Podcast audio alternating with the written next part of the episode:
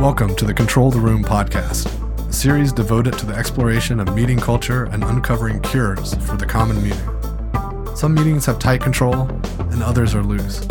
To control the room means achieving outcomes while striking a balance between imposing and removing structure, asserting and distributing power, leaning in and leaning out, all in the service of having a truly magical meeting. Thanks for listening. If you'd like to join us live for a session sometime, you can join our weekly Control the Room Facilitation Lab.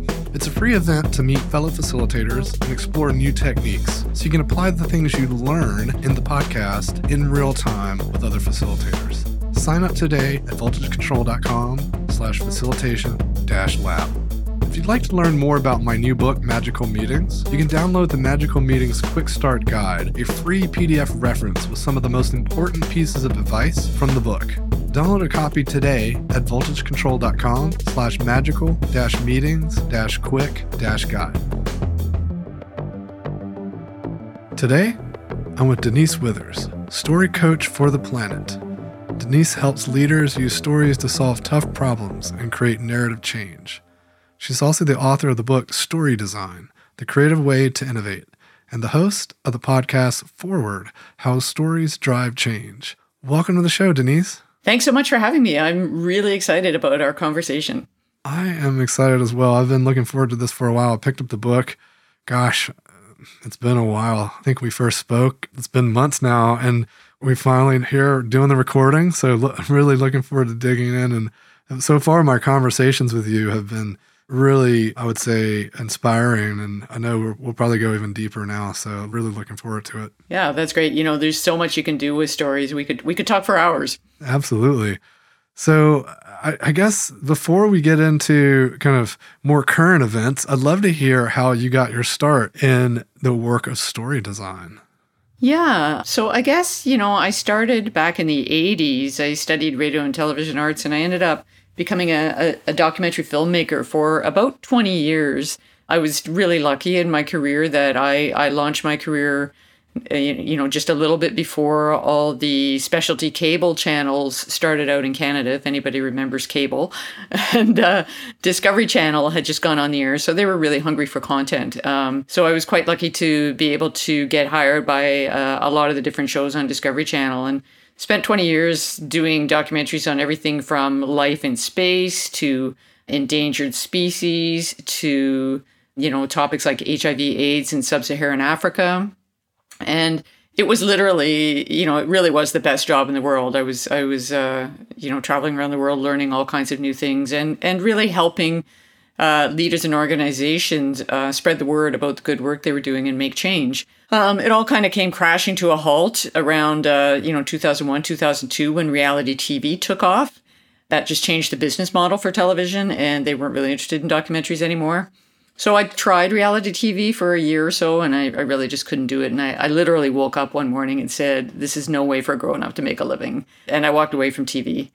And I ended up going to grad school, uh, a new program here in British Columbia, Canada, focused on interactive arts and technology. And this was when digital media was really starting to take off. And I thought I was going to look at how we use different kinds of media, you know, video versus audio for different kinds of learning, because I really loved the learning part of the work that I'd been doing. But what I discovered was at the time, nobody was talking about this thing called engagement that was second nature for us in television. You know, if you didn't make your program engaging, people would change the channel and the show would get terrible ratings and you'd be out of a job. So I ended up doing a Master of Science on uh, what engagement is, how it works. So looking at the cognitive science behind it, the, um, you know, the behavioral science, the developmental uh, psychology, and then really, really exploring, you know, how do you put that all together? Are there ways that you can actually design media or design experiences to be more engaging. And, and I ended up developing a set of guidelines for how you do that. And ironically, it turned out that the most powerful tool we have for engagement is story. And so, as part of that research, I started exploring this concept of narrative intelligence. I also was exposed to the idea of design, which, you know, we're now, it's really popular, this idea of design thinking in business as a, as a problem solving framework. And that's when it really all came together for me. You know, I realized that what I'd been doing during my documentary work was really this thing called story design where you have eh, basically a communications problem or an education problem that you need to solve, and you design a story to solve that problem. So the process I was using as a creative was very similar to the process that organizations and businesses and entrepreneurs are using in design thinking. So when I graduated, um, I ended up doing quite a lot of work in the post-secondary world because that's where design thinking was really starting to take off. Um, and I spent the next few years really weaving together all of these tools. So everything from storytelling, design thinking, strategic foresight, appreciative inquiry, behavioral economics, you know, starting to bring all those things together to say, how can we change the way that we design solutions to problems? So, how can we change our approach to change? And that's really what I've been doing for the last 15 years. And um, so, really, it's, it's led into this movement to go beyond just using stories as a way to influence people and as a framework for communication to using stories as a way to learn and solve problems and make change. That's an amazing story in itself. And I think maybe the one thing that blows my mind the most is the epiphany that reality TV is really the thing you can point to as the reason why the television documentary really took a dive. And from my personal experience, like I remember it, but I can't say that I pointed to that one cause, but it makes so much sense in retrospect. Yeah, it was quite clear. You know, reality TV appealed to the demographic that the advertisers wanted, whereas documentaries appealed to an older demographic.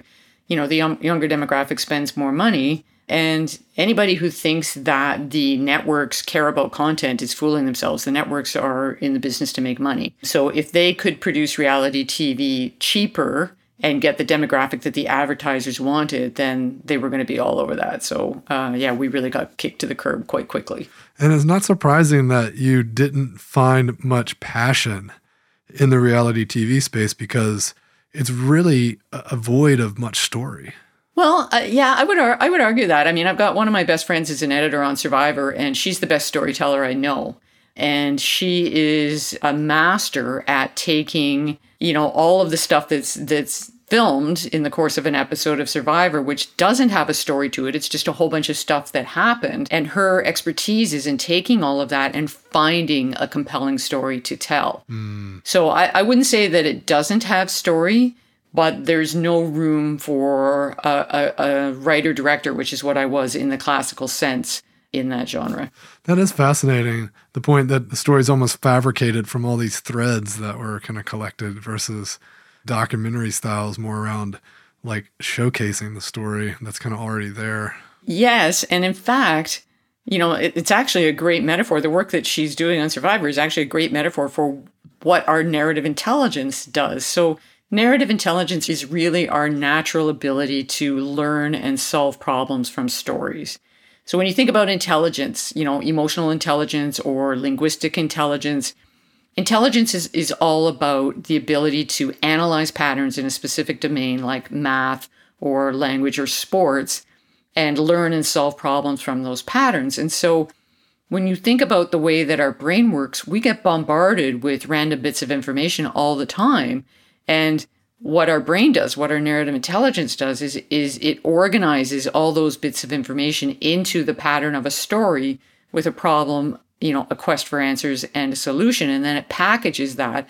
And that's how we make sense of the world. Everything that happens to us, that's actually how we make sense of it. And so, you know, as an editor on Survivor, she's doing the same thing. She's taking all these random bits of information and she's organizing them into a story so we can make sense of what's happening in that situation.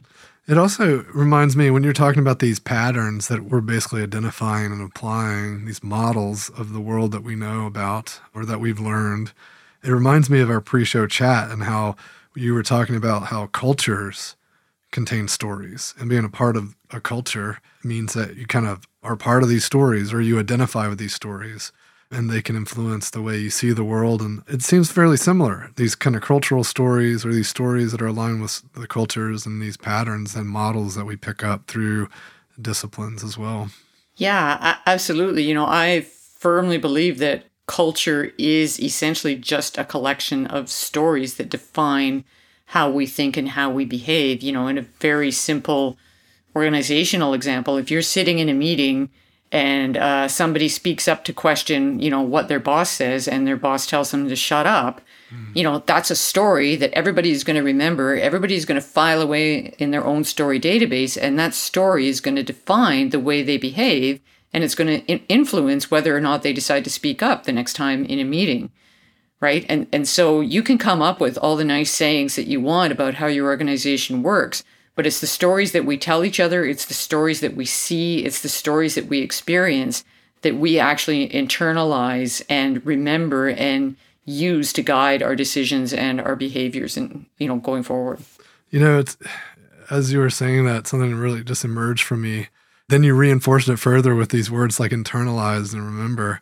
Stories can be a memory device you know, people talk about like memory palace, you know, planting these things that we want to remember in these visual kind of spaces in our mind. But also, stories can be a way of remembering things. The, the way we tell a story and the way we, we repeat that story. I know my mom has these stories about me being, you know, a seven year old that she likes to tell over and over and over again. and it's a way of remembering. You know, those are the things that you don't forget because you kind of, you've internalized them and you tell them. Yeah, absolutely. You know, again, my working hypothesis is that we keep absolutely everything we know about the world in packets of stories in our own personal story database. And so that's how we remember everything. And so the implications of that are actually huge because that means that stories are actually the source of all of our knowledge, our creativity, and our innovation. Mm.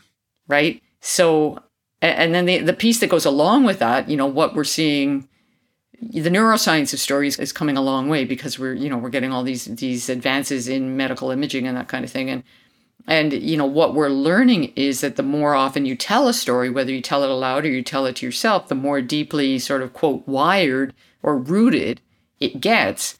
And that's one reason why it's so hard to make change you know, when somebody starts a change initiative, whether it's within an organization or it's personal, you know, I'm going to run five miles every day, or it's social, you know, we're going to get everybody to switch over to electric cars. Typically, what we do is we think that we're starting with a blank slate. We just look ahead to the future and we say, this is the story that I'm going to create. I'm going to be a runner. I'm going to be an electric car owner. And what we forget is that people are already telling themselves stories about that situation right? We're not starting with a blank slate. And those stories are typically very deeply ingrained. And so the only way that you're going to get them to change their behavior is to replace the story that they're telling themselves with one that they like better, one that shows them the path to a better future. And this is why we're failing to get people to take action on things like climate change because the stories that we're telling are all stories of sacrifice and loss. They're mm. not better stories. They don't offer us a better future. So we're not going to give up our old stories about, I like my car, I like my warm house, I like my 30 minute shower. Right? We have to reframe the way we try to change the climate narrative. We have to figure out what people actually really want more of and then design the solutions. This is where it gets into change design. Design the solutions that they actually really want and will adopt. They're not going to do it just because it's the right thing to do.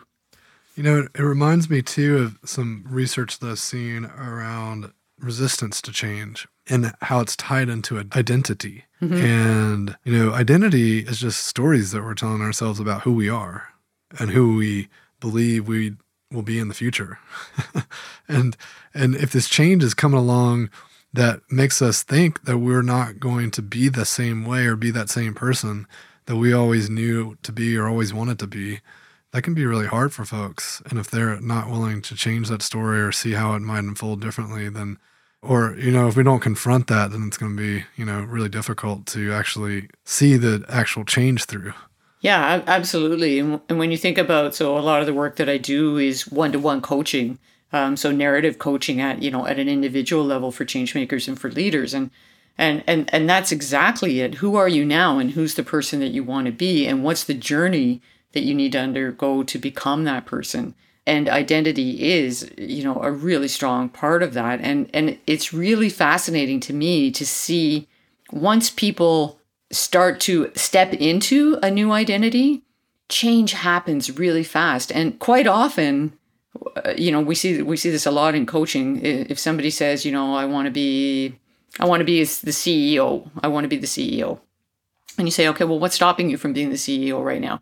And they list, you know, ten things that they think are stopping them from being a CEO right now. And in reality, those are just stories that they're telling themselves. They could actually start to be a CEO of their own company right now.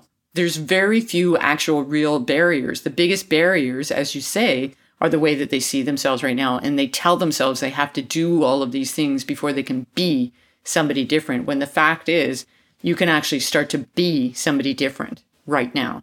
I love that. I think in one of our earlier chats, I wrote down this notion of be the person you want to be. And so reframing the story, you're giving yourself permission to do it.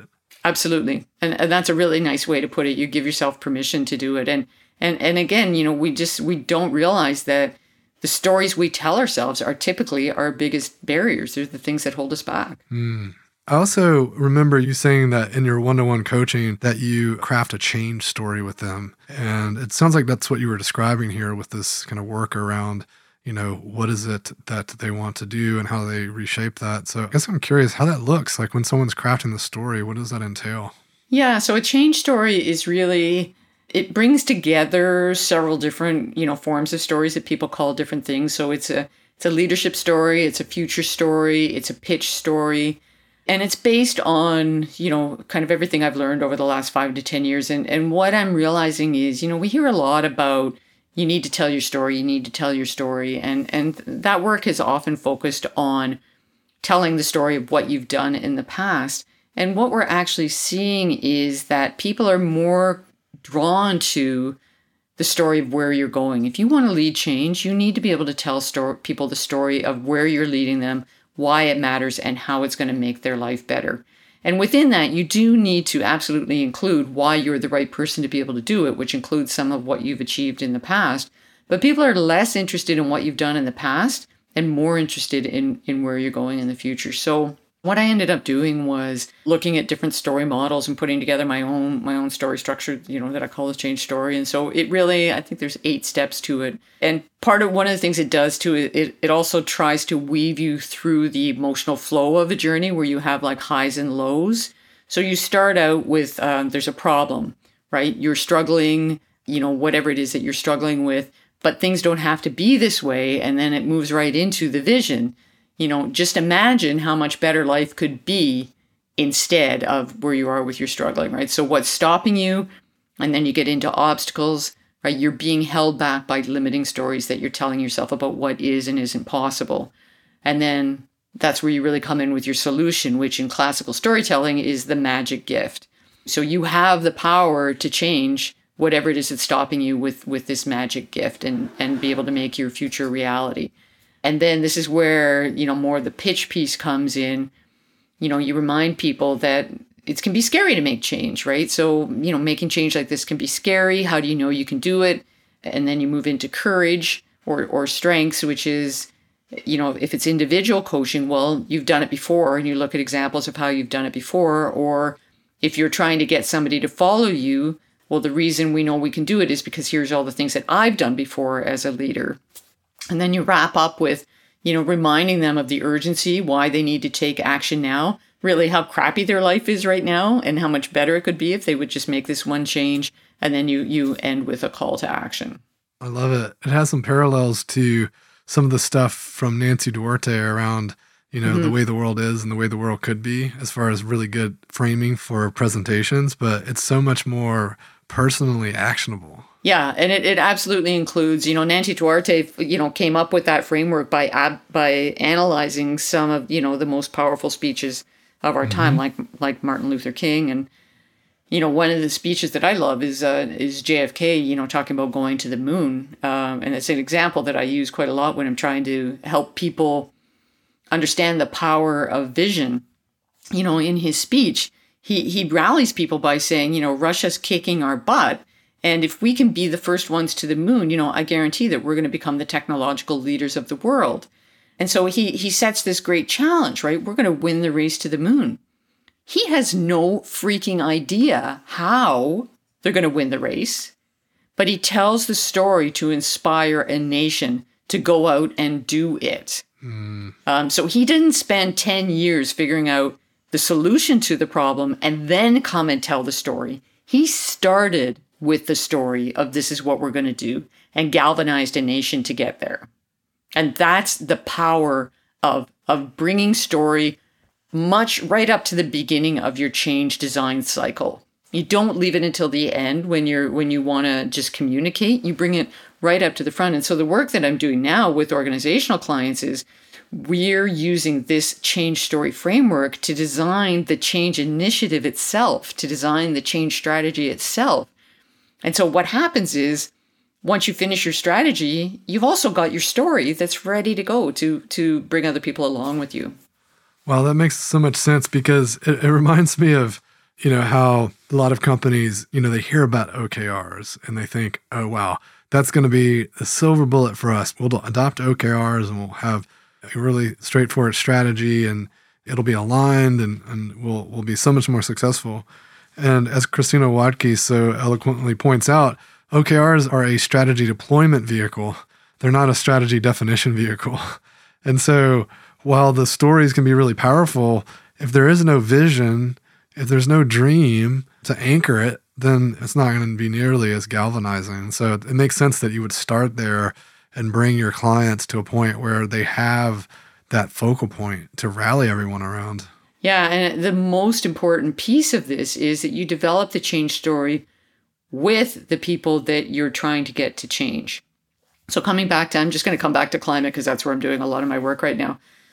You know, the vision that we're we've been trying to sell is it's this vision of you know a green future where everybody's you know driving electric cars and and again that in itself is not compelling. And so what we did, I'm working with the municipality here in Canada right now.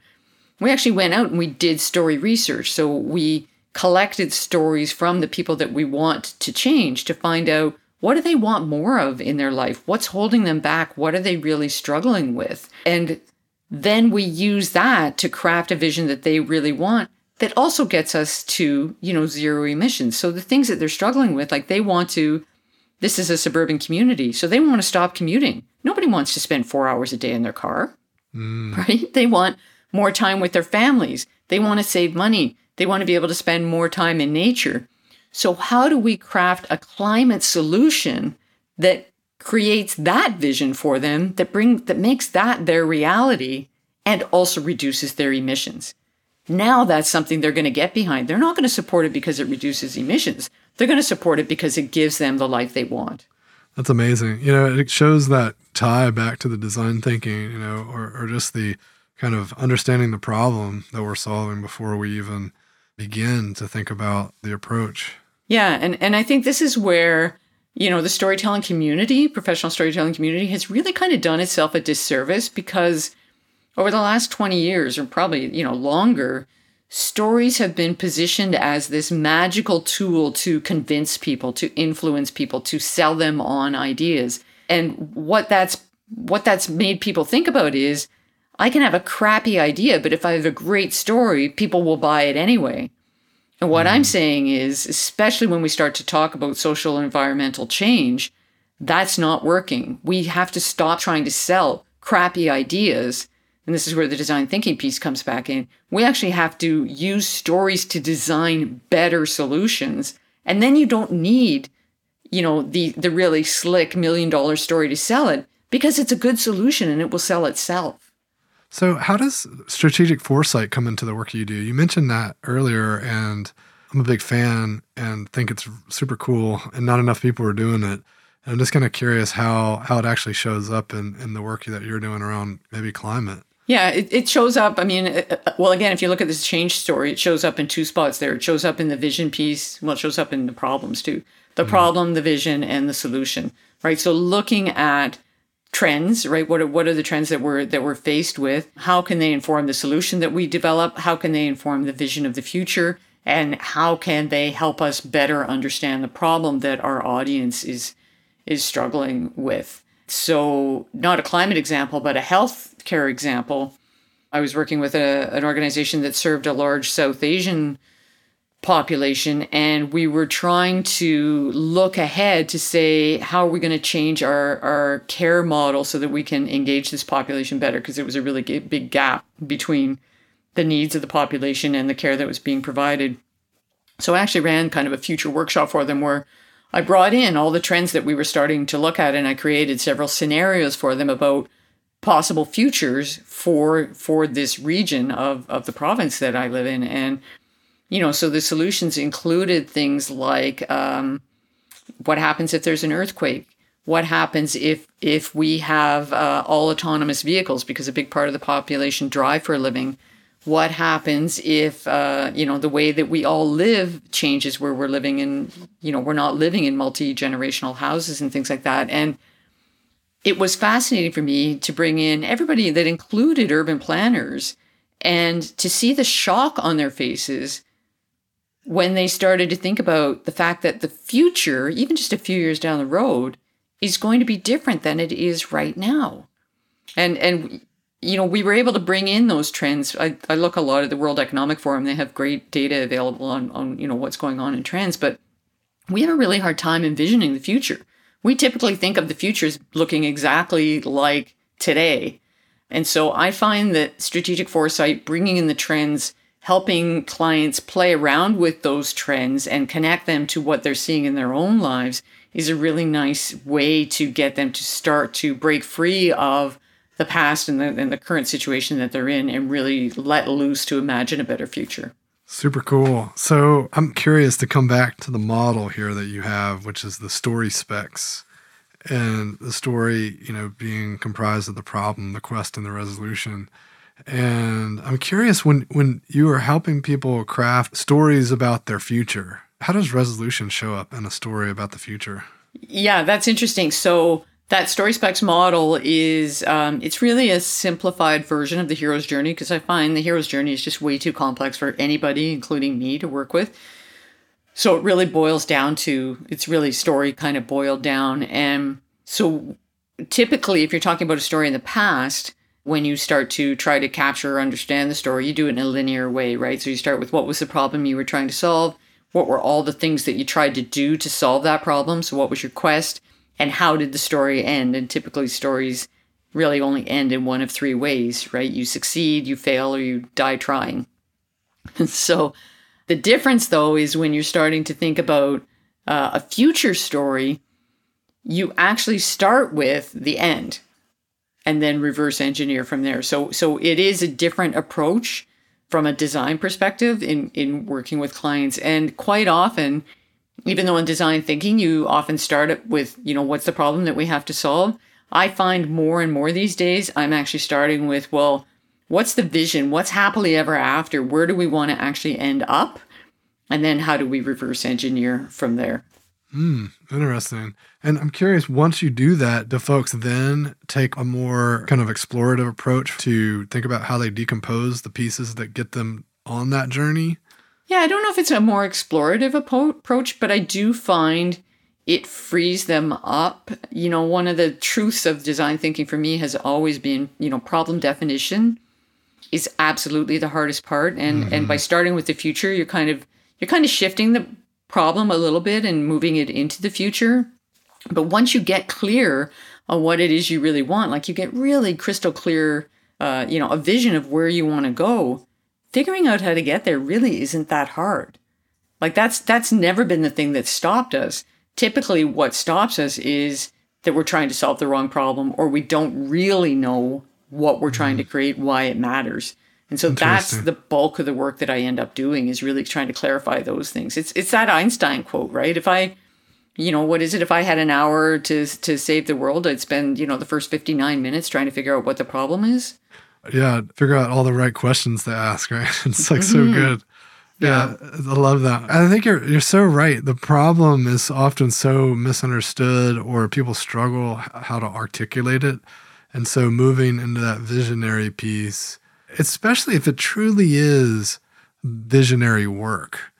You know, if we're talking about like what's the next future or what's the next market we're going to go into, you know, maybe maybe an explorative approach where we research and learn and gather might might make sense. But I love this backtracking. It's similar to how you know you might just take a big project and decide, hey, what's the deadline for these little pieces? Well, when does it all need to be done? And let's work our way backwards, like that backwards design piece. Yeah, exactly. And you know, there is like some people call this backcasting.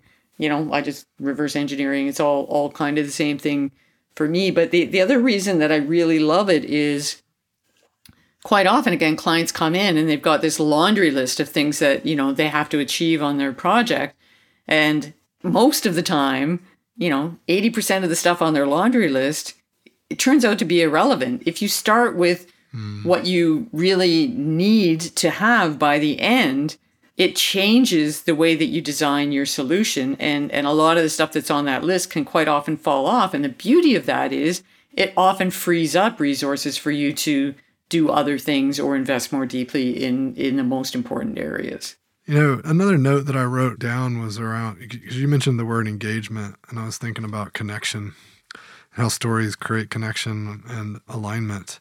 And, you know, the JFK story that you told is 100% around alignment and connection. Like people were focused and galvanized on this common mission. And I think that's super powerful when we think about, you know, change efforts inside organizations.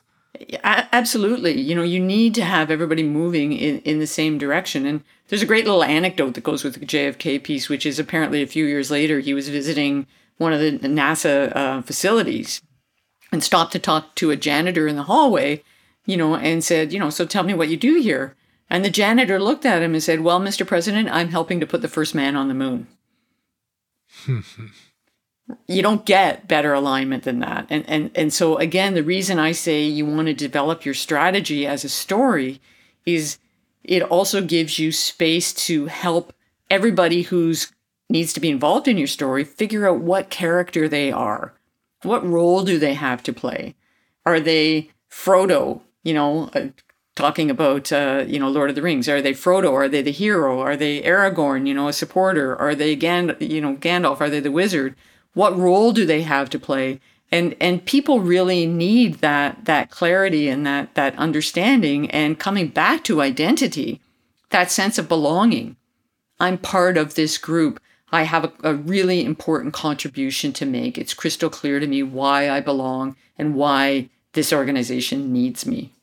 You know, it's interesting, unrelated to what you were just telling me, but it just jogged a memory of mine of a client that we were working with. And their story that they were telling themselves around this problem and around this project was so heavily laden with their internal jargon and their brand identity that they didn't really understand the story. mm-hmm.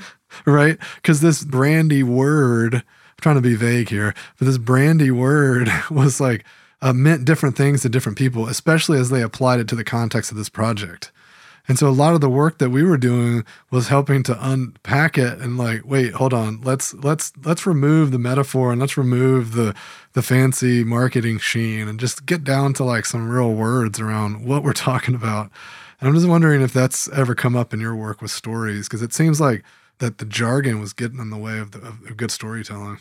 Yeah, every the details always get in the way, and so you know one of the first things that I I do with clients is we build the bullet point story, right? So if the change story has you know eight steps to it, there's like one bullet for each step, and you can tell that story in one minute.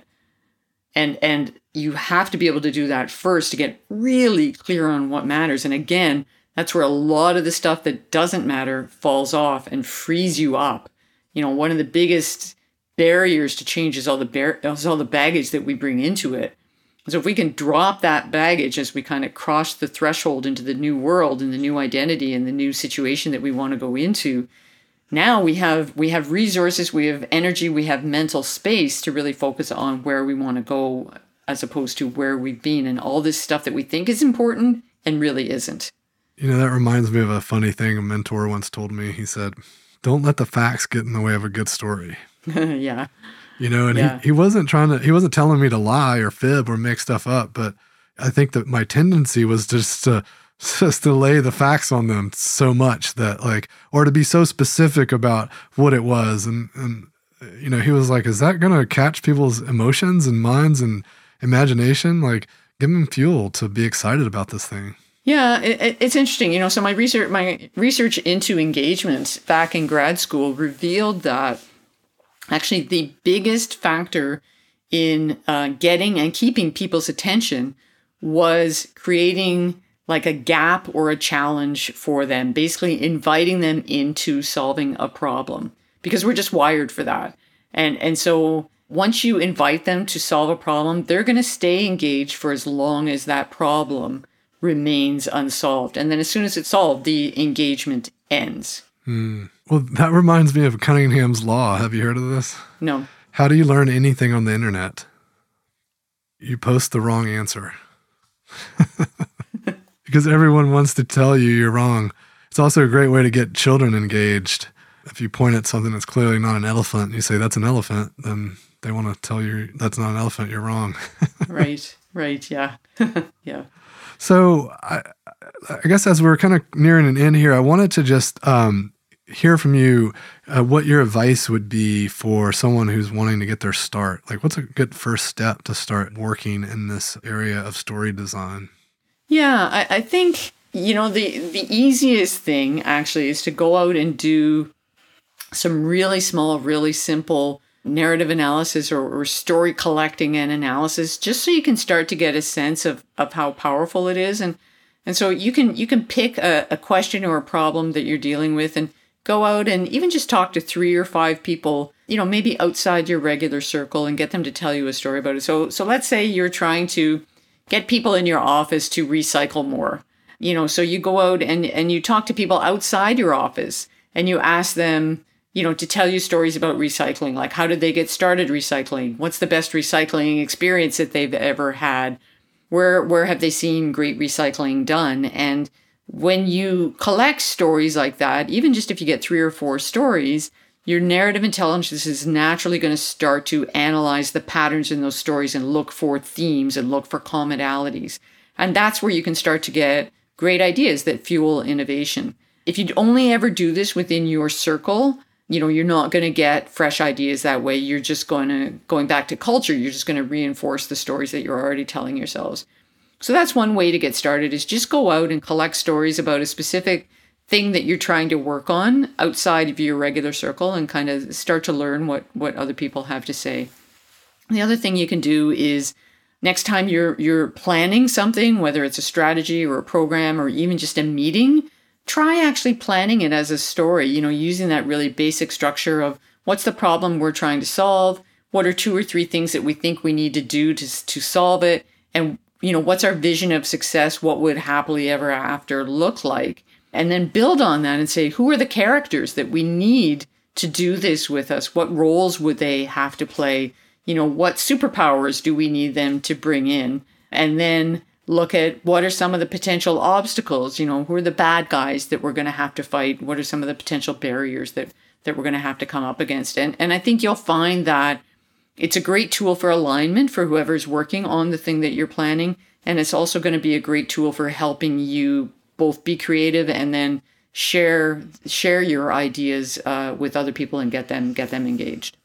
Awesome. Sounds like a great advice let's kind of bring things to an end here. And as we do, I'd love to give you an opportunity to leave our listeners with a final thought and maybe um, share a little bit of information around how they can find your work and, and the book, etc. Yeah, you know, the final thought I think is to really start to think beyond just telling stories and really start to focus on identifying and listening to and analyzing and processing stories. And it, and and as you do that, every time you hear a story, try to figure out what the problem in that story is. What's that person trying to do? What are they trying to achieve? What problem are they trying to solve? And that's really it's not just going to beef up, you know, your narrative intelligence. It's also going to make you a much better critical thinker and designer because you're gonna you're gonna develop your problem definition skills. So so I, I think looking beyond what you know the hype is telling us in terms of everybody should be a storyteller because that just makes us a whole lot of talkers with nobody listening and really spend some time focusing on developing your listening you know your story listening your story analysis skills and and see what you can learn from that in terms of where to find me, you know, you can find me across social media. You can find me at my website, which is denisewithers.com, LinkedIn, Twitter, uh, Facebook, Instagram, kind of all over the place. Most active on LinkedIn, I think. Um, and I've also got uh, a TED Talk that uh, should be available as of March 2022. Awesome. And we'll have links in the show notes so you can just click straight through and definitely check the stuff out. It's so good. And Denise, it's been such a pleasure chatting with you. Really, really great stuff. Well, thanks so much. I, I love talking about this stuff. You know, if anybody has any questions, I really encourage them to to reach out. I'm always happy to hear, you know, what people are doing, and and uh, it's a great learning experience for me to see how people are using, you know, their narrative intelligence and their natural ability to learn and solve problems with stories. Awesome. Thanks again for joining the show. Thank you. Have a great day. Thanks for joining me for another episode of Control the Room. Don't forget to subscribe to receive updates when new episodes are released. And if you want more, head over to our blog where I post weekly articles and resources about working better together. VoltageControl.com.